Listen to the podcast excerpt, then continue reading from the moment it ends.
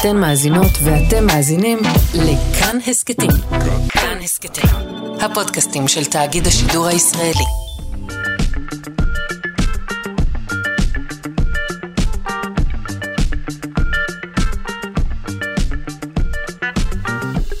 שלושה שיודעים. היי, hey, שלום, תודה רבה שהצטרפתם אלינו לשעה השנייה של שלושה שיודעים, כאן, וכאן תרבות, כן. אתם האנשים שלא מעוניינים להמשיך לטחון את אותם הנתונים כל הבוקר, כל הערב, כל מחר. לא, אצלנו יהיה אה, מעניין כרגיל. בשעה הזו נדבר על uh, טריטוריאליות ועל נדודי uh, ציפורים ועל פודטק ועל מרוץ השליחים הגדול בעולם. יהיה מעניין, יישארו איתנו. את השעה הזו ערך רז חסון, הפיקה אלכס לויקר, איתי באולפן, תמיר צוברי ותמר בנימין. אני שרון קנטור. מזכירה לכם שאם אינכם יכולים להאזין כעת, כי אתם טרודים במשהו אחר, שובו אלינו בשידור החוזר, או סורו להסכת. זה קל, זה נוח, זה מתאים לכל אחת. בואו נתחיל.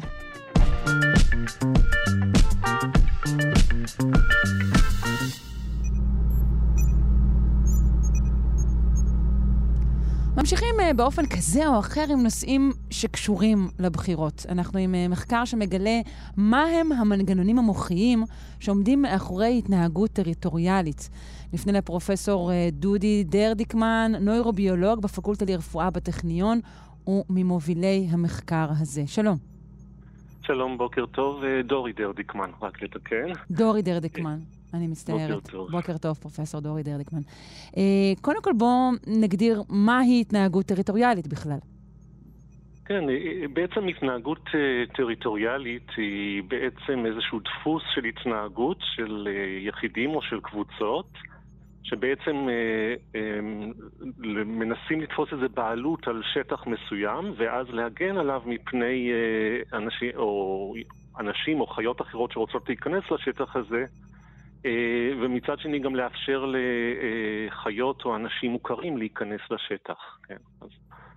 זה דבר שנשמע אה, עתיק מאוד, עד כמה הוא רלוונטי לחיינו אנו כיום? הכי רלוונטי בעולם, אם מסתכלים על המפה של העולם ורואים כמה קונפליקטים יש סביב טריטוריות היום, יש עשרות קונפליקטים סביב טריטוריות היום בעולם, ככה ש... אותה התנהגות שנניח אנחנו חושבים על אה, אה, אותה, אה, לא יודע, שימפנזה שמגינה על הטריטוריה שלה ונותנת, אה, ולא נותנת לזכרים אחרים להיכנס, אז זה בעצם קיימת גם אצל אנשים, כן? כולנו בסוף אה, יצאנו מאותו מקום באבולוציה, נכון? אה, מאותם אבות קדמונים משותפים, ובסוף אה, אנחנו רואים התנהגות דומה גם בבעלי חיים, ובסך הכל גם אצלנו התנהגות של רצון לשמור על שטחים משלנו.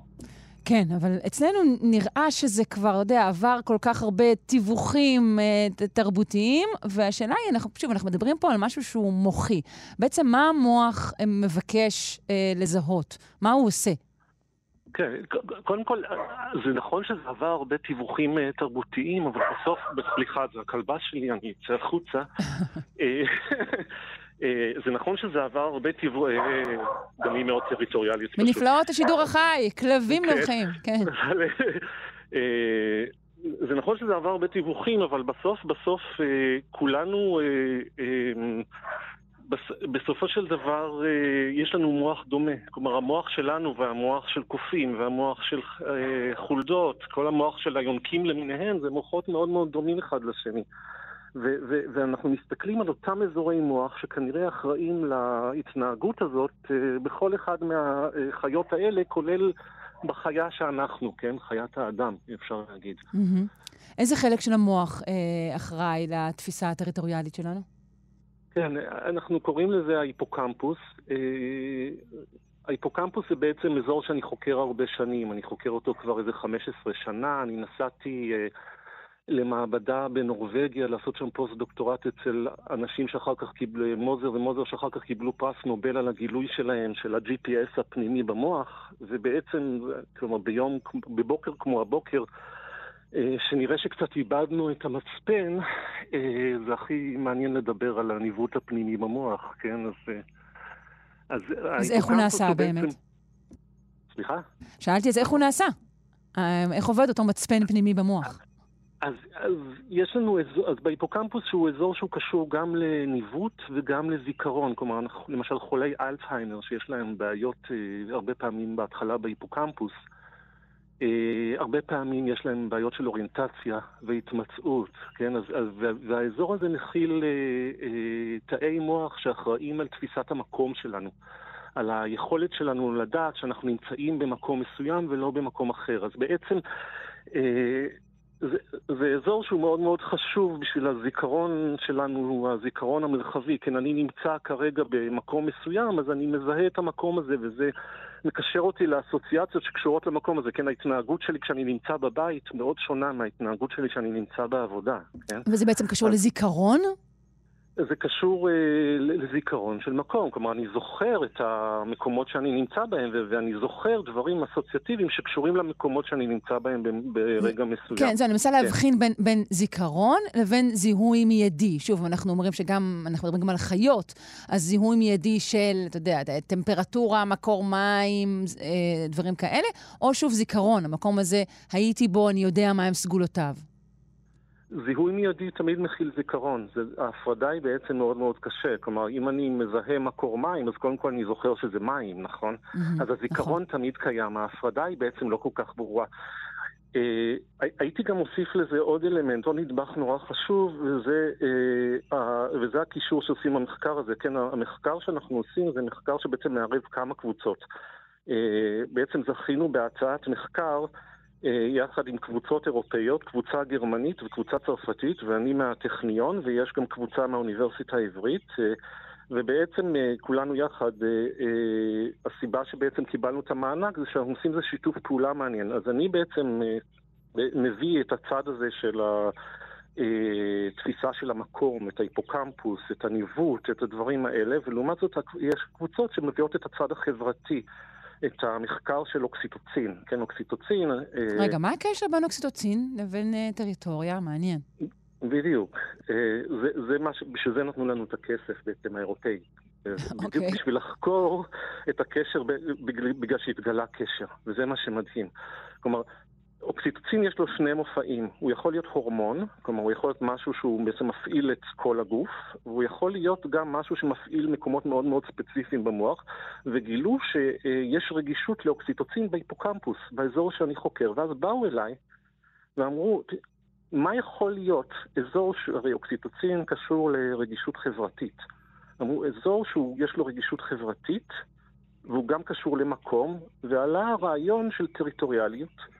ואז הלכנו בעצם לחקור את הספרות. מה נחקר בספרות עד היום על uh, הייצוג של טריטוריאליות במוח, וגילינו שכלום.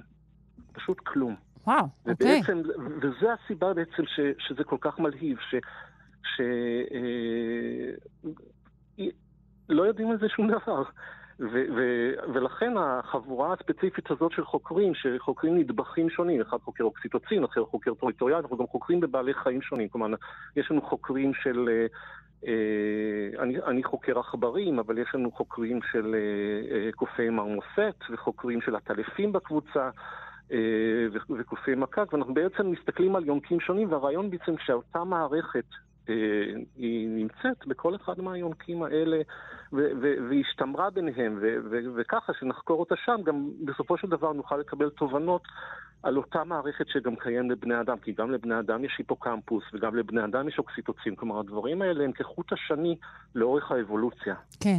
אני, מני, אתם חוקרים אך ורק אה, יונקים שהם חברתיים? הרי יש, או, או, יש הרי רמות שונות של, של חברתיות בקרב יונקים, בקרב חיות בכלל?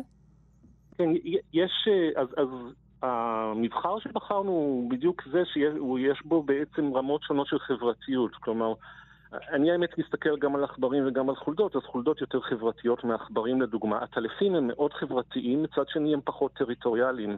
הם, הם יותר, אה, אז יש לנו בעצם בתוך המבחר הזה של היונקים רמות שונות גם של חברתיות וגם של טריטוריאליות, כן?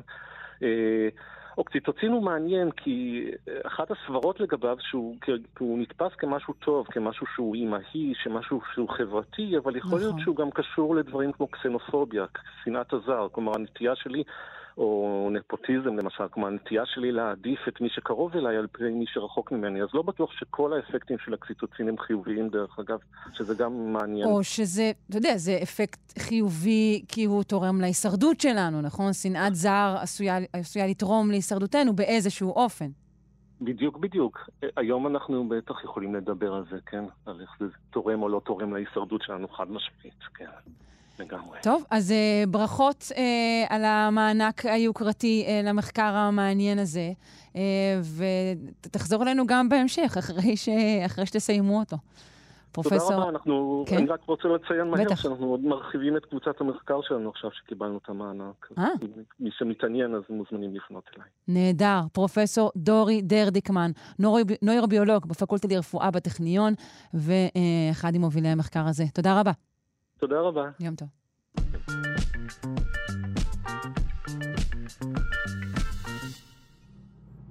כמה מהר יכולה ברירה גנטית לעבוד? מחקר חדש מדגים את האופן בו אה, המוות השחור שינה את הגנום האנושי. נשוחח עם הדוקטור דרור ברניר, מיקרוביולוג באוניברסיטה הפתוחה, מחבר הבלוג חיידקים, נגיפים ושאר ירקות, וחבר בעמותה מדע גדול בקטנה להנגשת מדע, ובעמותת מידעת לקידום רפואה מבוססת מדע. שלום. בוקר טוב, שרון. בוקר אור. אה, בואו נזכיר קודם כל את ה... קצת על הכיף ההוא שהיה המוות השחור. המוות השחור, כן. זו בהחלט מחלה מאוד מאוד לא סימפטית. היא, קלט... היא קטלה מאות מיליוני אנשים בשתי המגפות הגדולות שהיו לנו, המגפות השחורות שאנחנו קוראים להן, הן ממש מגפות ששינו את ההיסטוריה. כן, זה התחיל במאה ה-14, נכון? המגפה השנייה. Mm. המגפה הראשונה התחילה במאה השישית. אוקיי. Okay. וגם היא קטלה כמאה מיליון איש, אה, והתרחשה כ-200 שנה. המגפה השנייה, שהתחילה ב-1347, אה, נמשכה אחר כך כ-300 שנה אה, נוספות.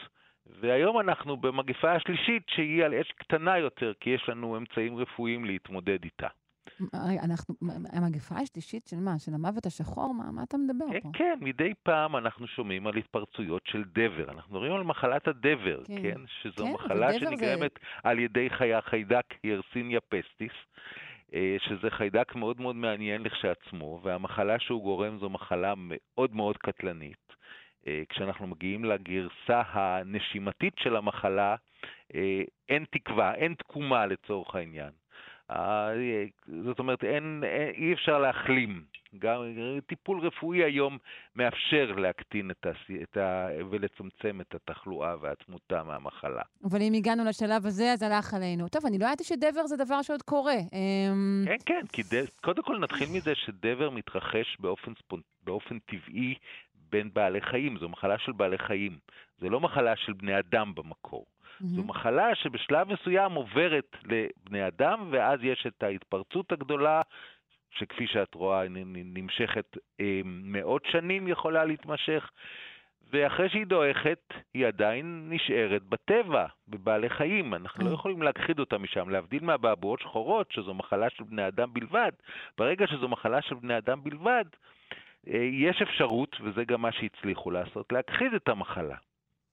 אוקיי. Okay. Uh, אנחנו מדברים כאמור על מחקר חדש שפורסם uh, לפני מספר שבועות uh, בנייצ'ר, שבעצם בדק uh, את, ה, את ההשפעה uh, הגנטית של, של נוכחות uh, המגפה השחורה? נכון, בהחלט. זו תופעה, נור, זו תופעה נורא מעניינת. כי מה שקרה, מה שהפריע לחוקרים שעשו את המחקר הזה, זה שהמגפה השנייה בעצם, בתחילתה, התחילה אה, כאילו אין, כאילו לא הייתה מגפה קודמת 600 אה, שנה קודם. מה זאת אומרת? כי לא, לא, לא הייתה חסינות באוכלוסייה? כאילו לא הייתה חסינות באוכלוסייה. Mm, כאילו okay. אוקיי. המגיפה התחילה על, על, על, על אה, אוכלוסייה שלא פגשה את המגיפה קודם. וזה מה שהטריד אותם, והתחילו לחפש את הסיבה מה יכול לגרום לזה. ואז הם החליטו לקחת את, באזורים מסוימים בלונדון ובדנמרק, אה, באנגליה ובדנמרק, אה, לבדוק בבתי קברות של אה, אנשים שחיו ומתו כמובן לפני המגפה, בזמן המגפה ואחרי המגפה. והם החליטו לבדוק גנים של מערכת החיסון, ופה נכנס הידע העדכני שיש לנו, כי אנחנו מכירים את מערכת החיסון, אנחנו מכירים את, ה, אה, את הגנים של, ה, של מערכת החיסון ויודעים מה הם עושים, והם בעצם התחילו את הבדיקה עם 245 גנים ידועים של מערכת החיסון. אוקיי. Okay. אני, אני לא אכנס לתהליך המפורט שהם עשו, אבל בסופו של דבר הם הגיעו לגן אחד. שהוא השתנה בצורה משמעותית בין האוכלוסייה ש... שמתה לפני המגפה לבין האוכלוסייה שמתה אחרי המגפה. משמעותית, כלומר, אינה משתמעת לשתי פנים, יש פה שינוי.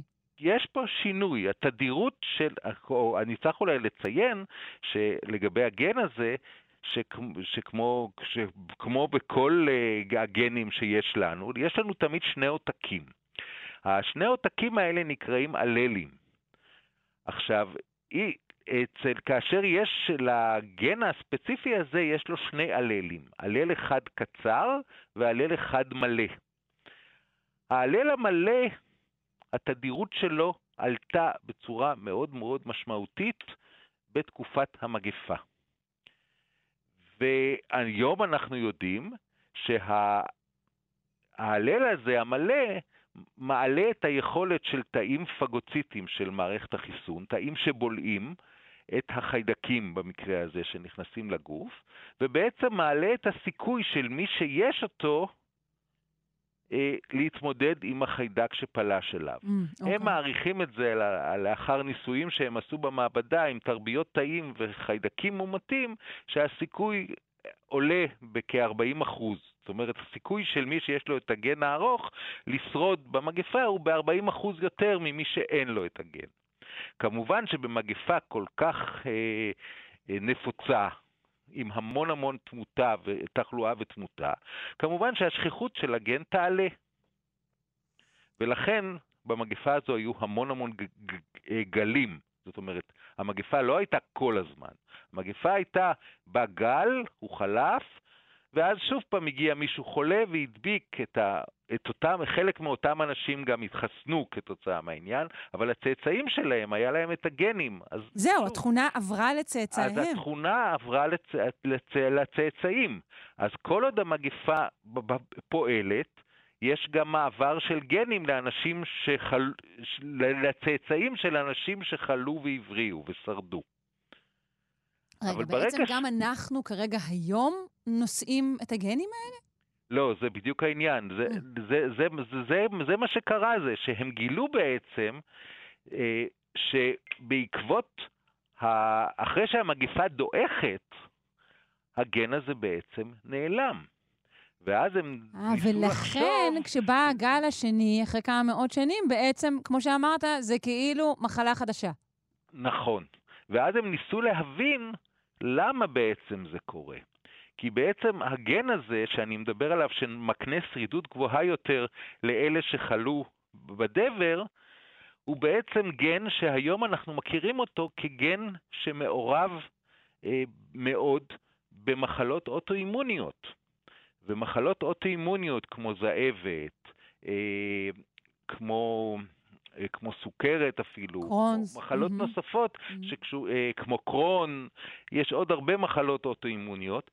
אה, אלה מחלות שמקטינות את הפוריות של אותם אנשים ש, ש, שהמחלות האלה מתרחשות בהם. ולכן במשך הדורות שחלפו, התדירות של הגנים האלה יורדת. כלומר, הם נותנים לנו הגנה מפני אה, אה, המגפה הזו, אבל פוגעים בנו בדרכים אחרות, ולכן אחר כך הגוף בעצם, אה, אה הגן הוא מוותר עליהם? הגן, הגן, הגן הזה פשוט, התדירות שלו יורדת באוכלוסייה, mm, כי okay. אלה אוקיי. שנושאים אותו מתרבים פחות. יחסית לאלה שנושאים את הגן המקוצר, שאולי לא מקנה עמידות לדבר, אבל כל עוד אין דבר, יש יתרון לגן המקוצר. אוקיי, עכשיו הכל מובן. שלא גורם למחלות האוטואימוניות. כן, עכשיו הכל מובן. אנחנו ו... חייבים לשאול, מכיוון שאנחנו כן בתקופה שבה אה, מגפות הן נושא מדובר, האם גם מגפה אה, כמו קורונה יכולה לשנות בעצם את, ה, את המבנה הגנטי שלנו? בהחלט. שוב, אנחנו, אנחנו, אנחנו לא יודעים עד כמה המחלה הזו, מחלת הקורונה, פוגעת בגנטיקה שלנו. כי אנחנו, על זה נוכל להסתכל במבט לאחור. צריך לראות כמה אנשים בגיל הפוריות נפגעים, כמה אה, אנשים... אוקיי. יש פה גם דבר... כלומר, הפגיעה צריכה. להיות לפני או בזמן גיל הפוריות, כדי, בדיוק, מן הסתם, שהגן יעבור קדימה. כי אם רוב הפגיעה היא אחרי גיל הפוריות, אז זה פחות ישפיע. על הדורות הבאים. אה, זה לא אומר שעדיין, אנחנו רואים, אנחנו רואים שאנשים נפגעים בקורונה, וגם ילדים וגם זה, ואנשים חולים. אנחנו לא יודעים איך המחלה הזו משפיעה על הגנטיקה ועל על הצאצאים בהמשך. זה נדע אולי במחקרים אה, רטרוספקטיביים אחר כך. הרבה אחר כך, לא עכשיו. טוב, אז אה, כרגע ניפג... זה, ניפגש זה, כאן כרגע... אה, על הקו הזה בעוד אה, 20-30 שנה, ואולי כבר נדע משהו. אה, יכול להיות, אבל באמצע נדבר גם על דברים אחרים. מה, לא, לא נדבר רק על דבר כל הזמן, איזו אכזבה. דוקטור דרור ברניר, מיקרוביולוג באוניברסיטה הפתוחה, מחבר הבלוג חיידקים, נגיפים ושאר ירקות, וחבר בעמותה מדע גדול בקטנה להנגשת מדע, ובעמותת מדעת לקידום רפואה מבוססת מדע. תודה רבה לך. יום טוב. ביי. אה,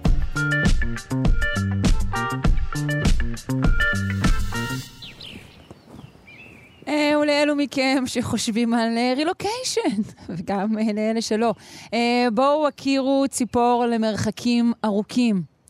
11,000 קילומטר באוויר, בלי אוכל ובלי מנוחה. בואו נכיר את הציפור המעניינת הזו. יונתן מירב, צפר בחברה להגנת הטבע, בוקר טוב. בוקר. בוקר, גם עוד בוקר. חברים, הכל בסדר, אנחנו חיים. אה, בוא ספר לנו על הציפור המדהימה הזו ומסעה המדהים. על מי מדובר? אז uh, מדובר בציפור בשם לימוזה חומת בטן. Uh, לימוזה היא מין של חופמאי, כלומר עוף uh, ביצה, עוף שחי ב, בעצם בגופי מים. Uh, מקננות uh, בחבלים הצפוניים ביותר של כדור הארץ, uh, צפון אלסקה, צפון קנדה. ציפור שאוהבת קור. אה, האמת שהיא לא אוהבת קור, היא פשוט... אה, פשוט שם, תקועה שם, היא לא בהכרח אוהבת את המקום, היא תקועה בו, אני יכולה להבין. היא לא תקועה, זה אזור הכינון שלה, והיא נמצאת שם בעונה המתאימה, כלומר היא נמצאת בחבלים הצפוניים בעונת האביב והקיץ, שם היא מקננת. ובימים אלו, ממש בחודש האחרון, הן יוצאות למסע ממש אפי, מטורף, אה, עד בעצם החופים, אה, מאלסקה עד החופים של ניו זילנד ואוסטרליה, בעצם חוצות את כל האוקיינוס השקט. אה. שזה משהו, זה משהו מטורף, מרחק עצום, כמו שאמרת, 11-12 אלף קילומטר, שמה שמדהים זה שהן עושות את זה כמעט ללא עצירה, במעוף ישיר. בשונה מהעופות הדואים הגדולים, חסידות, עיתים, סכנאים, עגורים, אה, שנודדים אה, נדידה שהיא יחסית חסרת מאמץ, אה, דאייה על זרמי אוויר. הלימוזות האלה עושות את הכל במעוף אקטיבי, בכוח הזרוע ממש. ויש לציין שזה לא, כאילו, באמת לא מזג אוויר פנן שם כל הזמן. קודם כל מדובר על שטחים עצומים, כך שבטוח שלאורך הדרך הן נתקלות במגוון אירועי מזג אוויר, וכן, במקומות האלה מעל הים זה סופות, זה טמפרטורות, לא פשוט.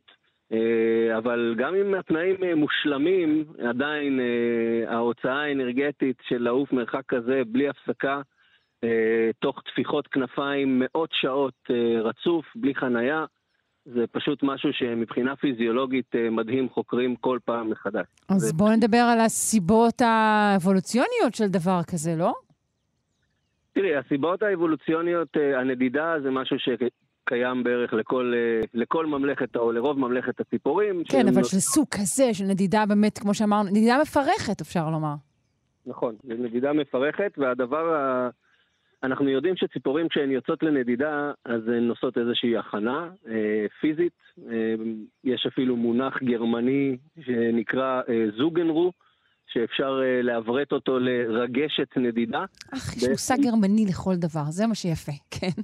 נכון, נכון. אה, והחבר'ה האלה בעצם הם נכנסים לאיזה מצב אה, של בולמוס, בולמוס אכילה. הם מסוגלים להעלות, להכפיל את משקל הגוף שלהם בתוך זמן מאוד מאוד קצר, מעלות בעצם אה, הרבה מאוד שומן לכיס החזה, והשומן הזה הוא בעצם טנק הדלק. ואחרי שהם מילאו את הטנק, הן בעצם יוצאות לנדידה המטורפת הזאת, ולאורך הדרך ניזונות ישירות בעצם מהשומן הזה, ממירות אותו ליחידות אנרגיה. לפני היציאה למסע, הן ממש מכווצות את מערכת העיכול שלהם, מערכת העיכול שלהם מתכווצת, מתנוונת, שרירים, שרירי התעופה ושרירי החזה גדלים. ובעצם נכנסות למצב הפיזי המושלם לצאת לדבר הזה. פשוט הופכות למכונת תעופה אה, משוכללת. נכון, הן עפות אה, בתפיחות כנף מהירות, עם גוף מאוד אה, אווירודינמי, אה, נודדות במהירות גבוהה, אבל עדיין עם כל זה אה, חוקרים המומים מהיכולות הפיזיולוגיות האלה. זה כמו, אה, לא, לא מש... אפשר להשוות את זה ללעשות... אה, עשרה מרתונים רצופים ללא הפסקה, או להתאמן במשך 200 שעות רצוף ללא הפסקה. וואו. כלומר, אין, אין עוד בעל חיים אה, שמסוגל לעשות דברים כאלה.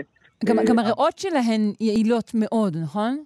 הריאות שלהן הן הריאות היעילות ביותר באופן יחסי, אה, בעצם בכל ממלכת החי.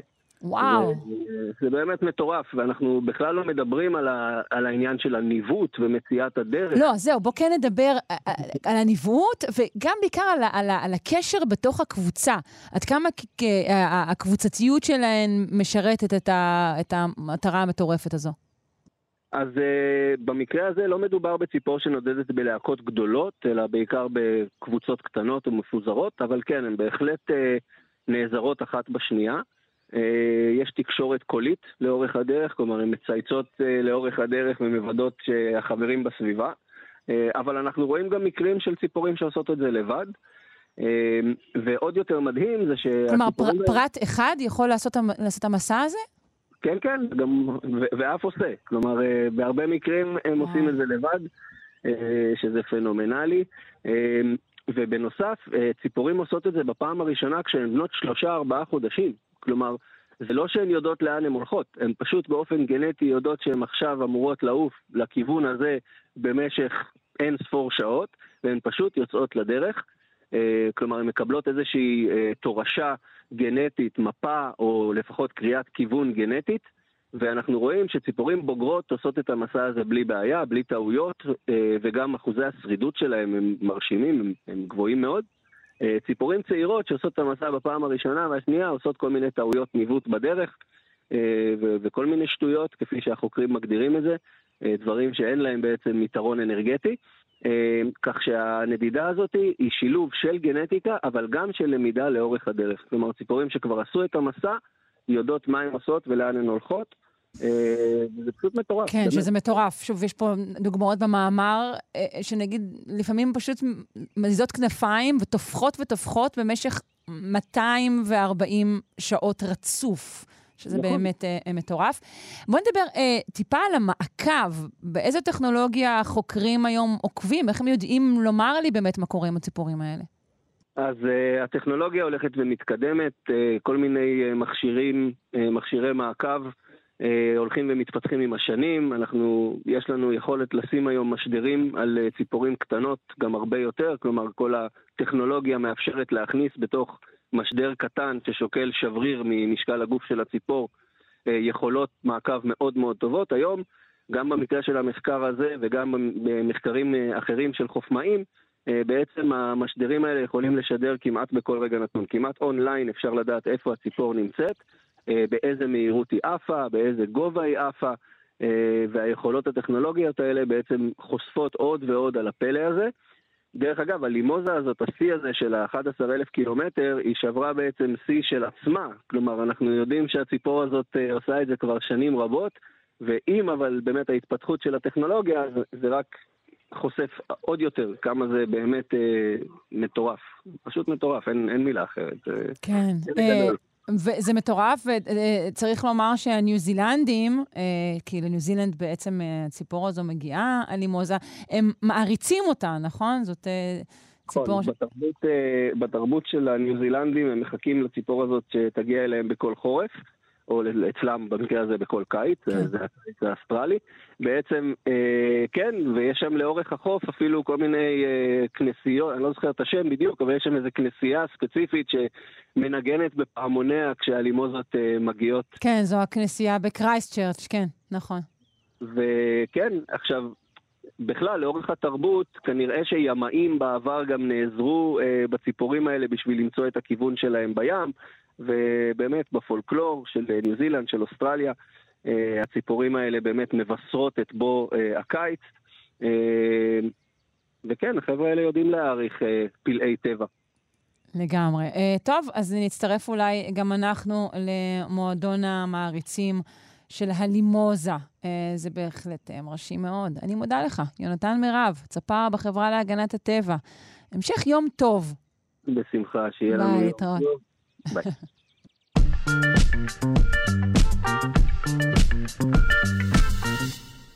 האם בקרוב נאכל צמחי טבק? אנחנו רוצים להכיר כעת אה, חברה עולה בתחום הפודטק, שהוא בעצמו תחום עולה.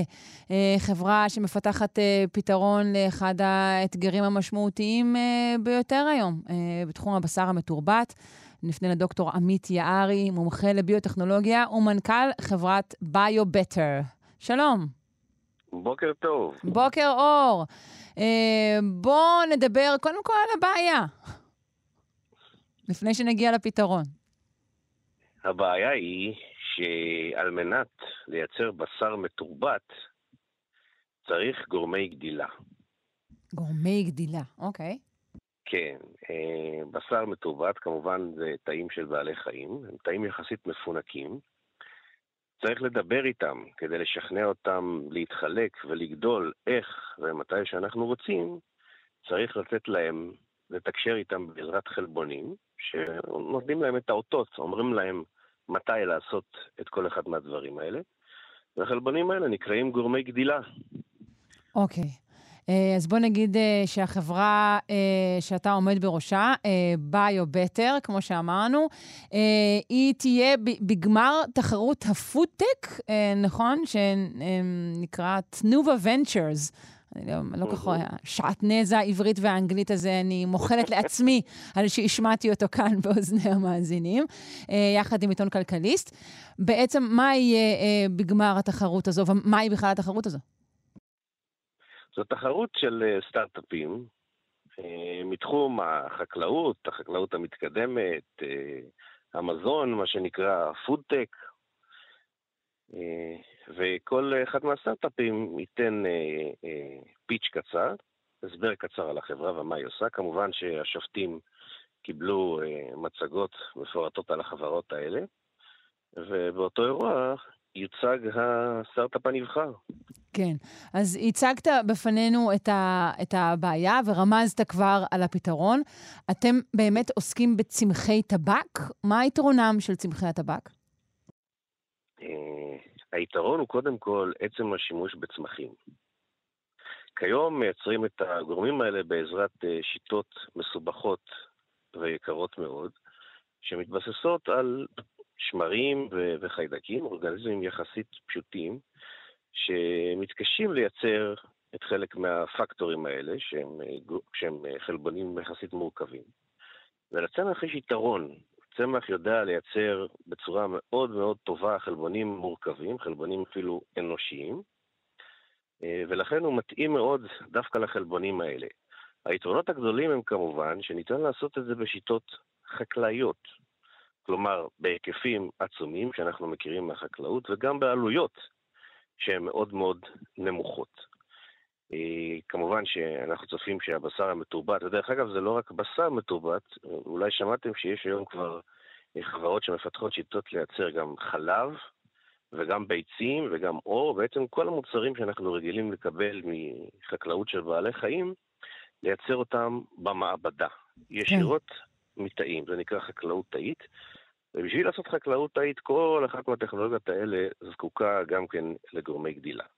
אז מה שאנחנו עושים, כאמור, הוא לפתח שיטה חקלאית על ידי גידול של צמחים בשדות פתוחים, על מנת לספק את הכמויות הגדולות מאוד של גורמי הגדילה האלה שלהם יזדקקו בעתיד, וכמובן במחירים נמוכים שמתאימים לקומודיטי, למוצר צריכה, כמו חלב ובשר. רגע, אז בעצם אנחנו שוב משתמשים בחקלאות בחוץ כדי להימנע מלגדל מזון בחקלאות בחוץ? אה, כן, האמת היא שגידול בשר אה, ובכלל מוצרים מהחי כרוך בהרבה הרבה חסרונות. אנחנו כולנו מודעים להשפעות הסביבתיות השליליות מאוד שיש לצורות החקלאות האלה, למשל גזי חממה בכמויות אדירות וניצול כמעט מוחלט של השטחים הפתוחים ושל המון המון כן, מים. כן, של ויתור על יערות גשם לטובת שטחי מרעה, למשל. בוודאי, mm-hmm. בוודאי, ו- וכמובן שגם אה, שחיטת בעלי חיים או, גידול תרנגולות בצפיפות אה, מאוד מאוד גדולה, יש לזה השלכות. כן, זה כבר אספקטים אחרים, נכון. בוודאי, חשובים לא פחות. לחלוטין. אה, ובעלי החיים האלה, במקור הם לא, לא יודעים שהם נועדו לספק את הצרכים שלנו, יש להם רעיונות משלהם. אה, ולכן אה, לגדל סטייק על ידי גידול פרה ושחיטה זה הרבה פחות יעיל מלגדל את אותו הסטייק בביוריאקטור, בחלקיק מהזמן, בחלקיק מכמות המים והאנרגיה והמשאבים שנדרשים לזה. ולכן זה בעצם הרבה יותר יעיל לגדל מוצרים מהחי בצורה כזאת. כמובן, כשהפיתוח הטכנולוגי יגיע לזה. אתה חושב שאכן הפנייה שלנו, באמת לגידולי מעבדה ככלל, פנייה למלאכותיות, היא זו שבסוף תפתור את, את בעיית העומק שיש לנו לגבי באמת צריכת יתר, ניצול משאבים? זה, אלו הפתרונות? אני חושב שזאת דרך להקטין את ההשפעות השליליות שיש לדברים האלה. זאת אומרת, במקום לצרוך בשר, אנשים רוצים לצרוך בשר, והם כנראה ימשיכו, לפחות את חלקם הגדול, ימשיכו לעשות את זה, בין אם אנחנו אוהבים את זה או לא. אבל אם אפשר יהיה לספק את הצרכים האלה בצורה הרבה יותר אפקטיבית וידידותית לסביבה, אז מה טוב. כן. אמ, מה צמח הטבק דורש מבחינת הגידול שלו? כמו כל צמח, בעצם זה אחד מהיתרונות של השימוש בצמחים, הוא מתבסס על אה, חומרי גלם, מה שנקרא פרימיטיביים ביותר. הוא משתמש רק באור שמש, מים ופחמן דו-חמצני מהאוויר. הוא בעצם מייצר את החלבון מהאוויר. Mm-hmm. ושיטות הגידול שלו הוא דומה להרבה צמחים אחרים, מתאים דרך אגב מאוד לאקלים הישראלי. זהו, בדיוק, זה נשמע שאתה מתאר צמח שטוב לגדל באזורים מסוימים. כן, אה, אנחנו גם, אה, החברה שלנו מנצלים, מנצלת את אה, תנאי הגידול, תנאי האקלים המאוד מאוד שונים שיש בארץ בעונות שונות, על מנת לשמור על תנאים שבדיוק מתאימים לצמח וגם לחלבונים שגדלים בתוך הצמח, ולקבל תנאי גידול כמה שיותר אחידים ומתאימים לחלבון לאורך כל השנה. Mm-hmm. בחורף מגדלים בדרום, אה, באזור ים המלח, ליד הכנרת, אה, ששם יותר חם, ובקיץ, כשמאוד מאוד חם, עולים לרמת הגולן, אלף מטר בערך, ומקבלים טמפרטורות הרבה יותר נוחות. זאת אומרת, הגידול אמור להיעשות באזורים שונים, בעונות שונות? יכול להיעשות באזורים שונים. יכול, אוקיי. כדי לקבל את התנאים בדיוק שרוצים, וזאת דרך טובה להשיג את זה. בסדר גמור. אה, האם תרצה, אה, על אף שאתה אחד מהמתחרים, אה, לספר לנו או להעיר לנו באלף על, על עוד טכנולוגיה מעניינת ש, שתהיה בגמר הזה? אני מפחד פשוט לעשות אי צדק אה, למתחרים על ידי טעות mm. בתיאור, ולכן אני... אבל כמובן שיש חברות מאוד מאוד טובות, יש הרבה חברות עם רעיונות יפים שמתקדמות יפה מאוד, ובהצלחה לכולנו, מה שנקרא. כמה היוזמה שלכם, למשל, רחוקה ממימוש? היא קודם כל כבר ממומשת, זה משהו שאנחנו כבר עושים, אנחנו ביטאנו את החלבונים, בדקנו אותם, נתנו אפילו דוגמאות לחברות בשר שבדקו כן. לא התכוונתי לשימוש אה, מסחרי. כן, עכשיו אנחנו בשלב הסקייל, מה שנקרא גמלון, והגדיל את הייצור. אה, איזה יופי, אוקיי. כן, וזה צפוי להבשיל בעוד כשמונה חודשים. באמצע 23 יתחיל מפעל הפיילוט שלנו בקריית שמונה, באזור התעשייה תל חי, לעבוד ולהוציא דוגמאות בכמויות גדולות. הרבה בהצלחה. אה, דוקטור עמית יערי, מומחה לביוטכנולוגיה ומנכ"ל חברת ביו-בטר. ביו-בטר? איך אתם אוהבים להגיד את זה? ביו-בטר. ביו-בטר. כן. תודה, להתראות, ביי.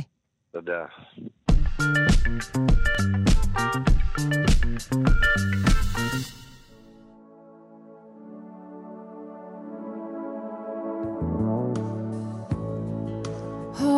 כמה מרגיע הוא האות של פינת הקיימות שלנו, עם יאיר אנגל, מעצב ומנכ"ל קיימה, מרכז התכנון ועיצוב מקיים. היי.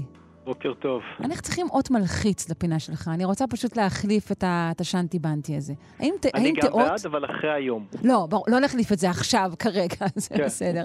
אפשר להחליט בשידור. אה, אנחנו רוצים לדבר היום בעיקר על מרוץ השליחים הגדול בעולם. אה, שאמור אה, להגיע עד לשארם א-שייח, אה, לוועידת האקלים הגדולה. אבל לפני שנגיע למרוץ, תגיד, מה, מה קראתי על שיש חסות של קולה לוועידה הזו? What the? What יש the? בהחלט חסות של חברת קוקה קולה ועוד הרבה חברות מסחריות אחרות שאפשר למנות אותן. עד מתי הגרין ווש? או שאתה אומר ההפך, יאללה, בוא ניתן להם צ'אנס באמת להפסיק לזהם את העולם. הדעות חלוקות, הם דרך אגב לפי דעתי הם, אה, הם מימנו גם את הוועידה הקודמת והקודמת, או חלק ממנה, הם גם לא ספונסרים רציניים, אז אולי על זה צריך לדבר, שלתת להם איזה מינימום אה, יחסי mm. כדי לממן, אבל יש על זה הרבה רעש, אבל באמת צריך לשים לב שחלק מהחברות המסחריות רוצות להיכנס לתוך ה... לכל, לכל הסיפור הסביבתי. ויכול להיות שצריך לעשות איזשהו סוג של דירוג עולמי כדי לאפשר להם גם לקחת חלק ולא להקצות אותם מתוך הסיפור הזה.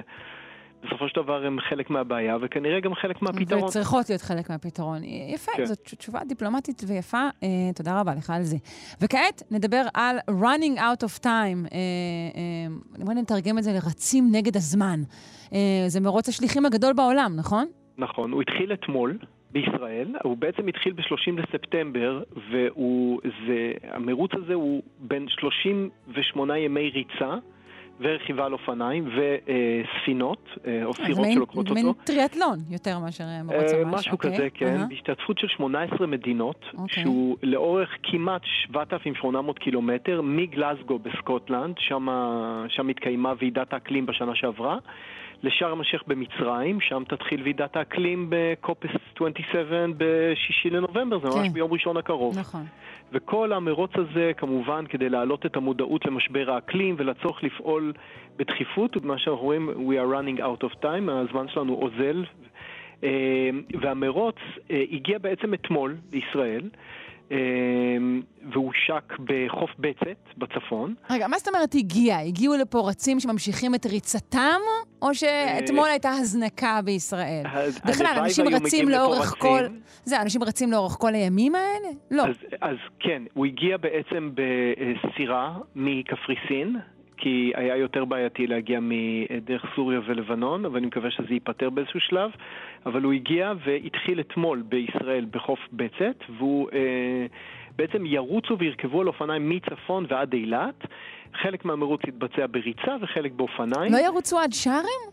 ירוצו עד, אה, כן, ירוצו עד שארם, אבל אצ, אצלנו רצים עד, עד טאבה, ומשם מעבירים את זה למצרים. עכשיו, okay. אוקיי. אה, במהלך... לא, לא כזה קופצים במקום בטאבה, ואז ממשיכים אה, כאילו בזמן המעבר? בסדר. אה, אני לא יודע בדיוק איך יועבר הדבר הזה, אבל יש אוקיי. שם איזושהי העברה, והיא תהיה העברה מעניינת, כי מכיוון שמעבירים שרביט, מה שאנחנו מכירים המקל הזה, mm. שמעביר... של מרוץ שליחים. החלול הזה, mm-hmm. של מרוץ שליחים, שמסתבר שבעברית קוראים לו שרביט, ובתוך השרביט מוטמן מסר למנהיגי העולם, והמסר הזה יגיע לוועידת האקלים באו"ם בשארם א-שייח וייחשף לסדרה של אירועים מיוחדים שיהיו שם. אמ, עכשיו, מי שמארגן בישראל את המרוץ הזה הוא אה, ארגון אקו אושן, שמוכר בעיקר בזכות העבודה המצוינת שהם עושים למען הסביבה הימית. אמ, וכנראה בגלל זה חלק גדול מהמרוץ בארץ הוא לאורך חופים ושמורות טבע ימיות. רגע, ניתן עדיין להצטרף, או שזהו, מי שלא הוזנק אתמול אבוד לו? אפשר, אפשר. אז אה, הוא הושק אמנם אתמול, וחלק מהמקומות, בטח במרכז, עדיין כבר דפוסים, אבל אפשר להיכנס לאתר של אקו-אושן, או לכתוב אה, running out of time, מרוץ השליחים, ואפשר להיכנס לאתר, יש שם המון המון חומרים מעניינים. חלק, יש שם מפה אינטראקטיבית, ואפשר לראות בדיוק מי הצוותים. וממש להצטרף, ובדרום יש עדיין הרבה מקומות, אפשר, אה, הכל כבר תפוס, זאת אומרת, אבל אפשר להצטרף למרוץ, יש חלק, חלקים מהמרוץ שיש שם שניים שלושה אנשים וחלק רצים שלושים וארבעים איש.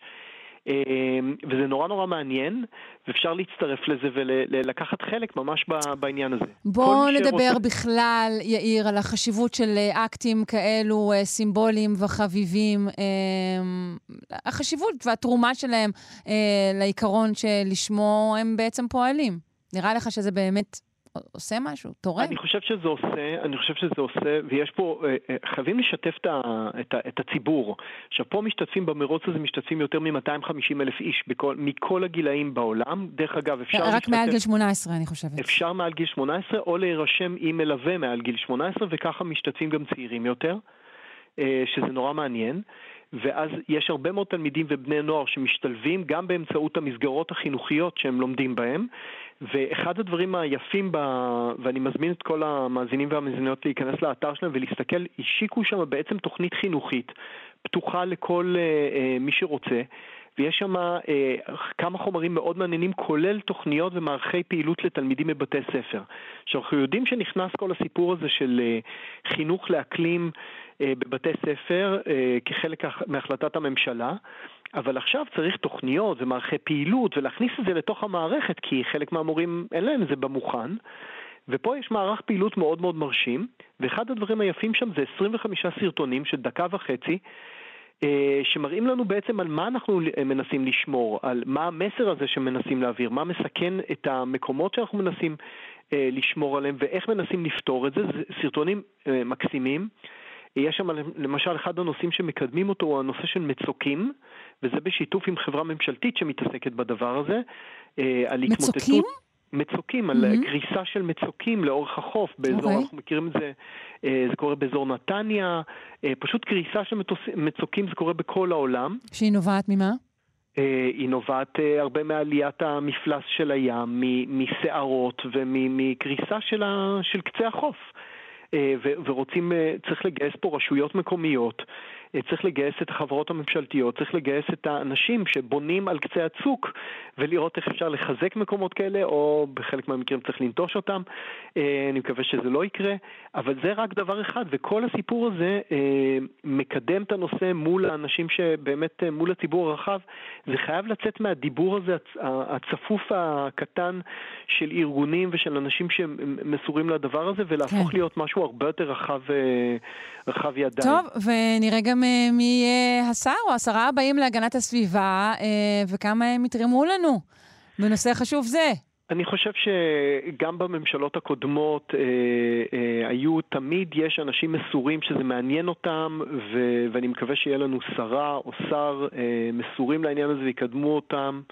זה עניין של כולנו, זה חוצה אה, גבולות ומגזרים ודעות, וזה הבעיה הגדולה של כולנו. זה נכון מאוד. יאיר אנגל, מעצב ומנכ"ל קיימה, מרכז התכנון ועיצוב מקיים.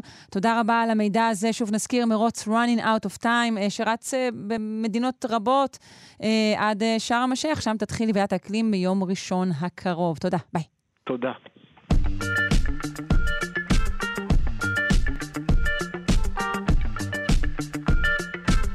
כאן, שעתיים של שלושה שיודעים. אה, כאן אה, בבוקר זה, בואו אנחנו יודעים, רבים מכם אה, רוצים להאזין שוב ושוב לאותו מלל לעוס היטב. מציעים לכם להישאר כאן. תודה רבה לכל העוסקים במלאכה, תמיר, תמר, אלכס, רז. להתראות. thank you